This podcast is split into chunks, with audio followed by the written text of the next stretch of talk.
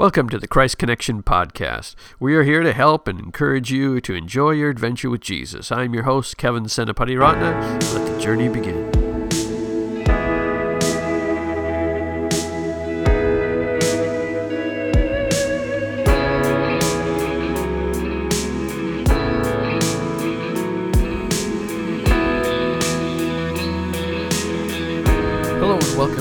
Episode number 99 of the Christ Connection podcast. I'm glad you could join us today.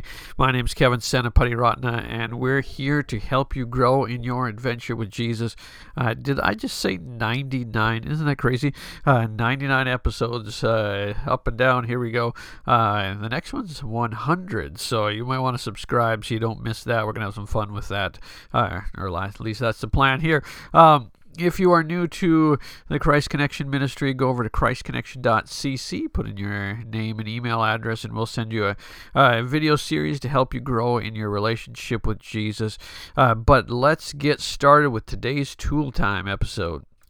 Now, our tool time episodes, we try to give you a short thought, idea, a title. So I just had a whole bunch of teas, uh, but there are things to uh, help you grow in your relationship with Jesus. And today is just a thought uh, that I had to for you from God's Word. If you have been around for a while, you uh, know that my official title for the ministry is Spiritual Pyromaniac. Now, that's because when you start your own organization, you could call yourself whatever you'd like, and so I thought that'd be fun. But also because I have a love for fires, like burning fire. I'm not a real pyromaniac, but uh, you know, bonfire is not a bad thing to do.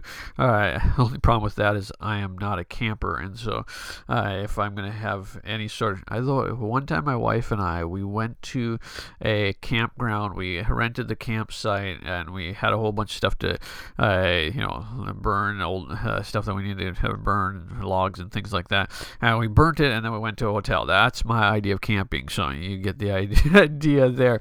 Uh, but I was thinking about the verse in 2 Timothy 1 6 where Paul's writing to Timothy and he says, For this reason I remind you to fan into flame the gift of God which is in you through the laying on of hands. And I thought that verse would be such an encouragement from a very practical standpoint today uh, as you think about fan into flame the gift of God. Now, you think about a flame that's kind of burned out or gotten low, and Paul is saying, you know, give it some, uh, give it some effort, uh, get that flame going again. Uh, fan into flame the gift of God which is in you. Uh, I love that idea that Paul is describing there.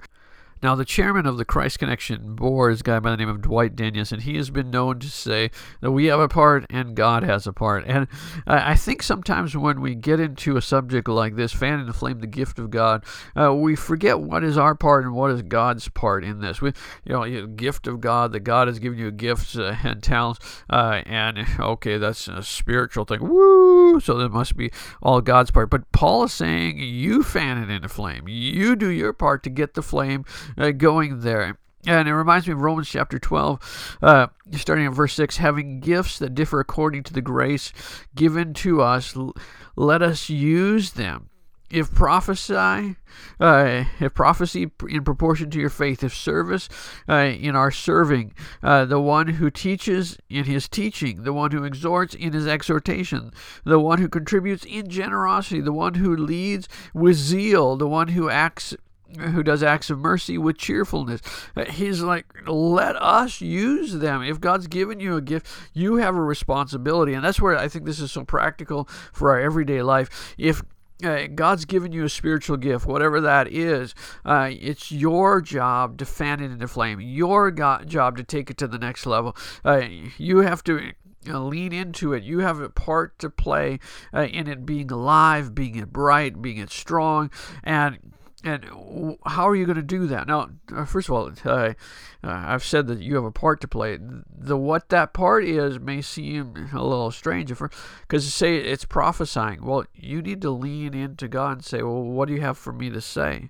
Uh, if it if it's service, oh, where do you want me to serve? Uh, so it's your part of that fanning into flame is going back to God and saying, God, I need you. Uh, God, that prayer life saying, uh, God, I need you to speak to me. Uh, if it's generosity, where do you want me to give? Uh, if it's leadership that you do with zeal, so that uh, God, where do you where where does the leadership need to take place here? So God has a part even in that part where we say, God, we need you, but your starting point. Say, God, what is it? And then you step out in faith and prophesy according to your faith. What is that thing that you need to do today? So I just want to be very practical uh, as we're you know wrapping up this today, saying, okay. What are you going to go out of here and go back to that gift that God has given you and say, I want to fan this into flame. I want it to be red hot. I want to make a difference for Jesus. And so, uh, what do you want me to do? What is that next step? And it may get you in a place that's uncomfortable when you're uh, prophesying. Uh, you know, it's like I don't know. I don't. You know, God said send an email to so and so. I'd rather do something else. Or uh, generosity. Well, I think uh, now is not really a good time to be generous. Or whatever it is that God has for you. Uh, it may be uncomfortable, but you you have a part to play in this process, and and God has a plan for your life. So let let me encourage you today uh, to step out in faith. Uh, go back to that gift. Maybe it's gone dormant in your life and saying, God, I want that to go to the next level and I'll do what it takes. I'll put the flame, uh, I'll blow on it. I'll stretch outside myself. Uh, Lord, I pray for my friends that they, they would experience you at a whole new level because they fan into flame the gift of God. They would do their part in the process.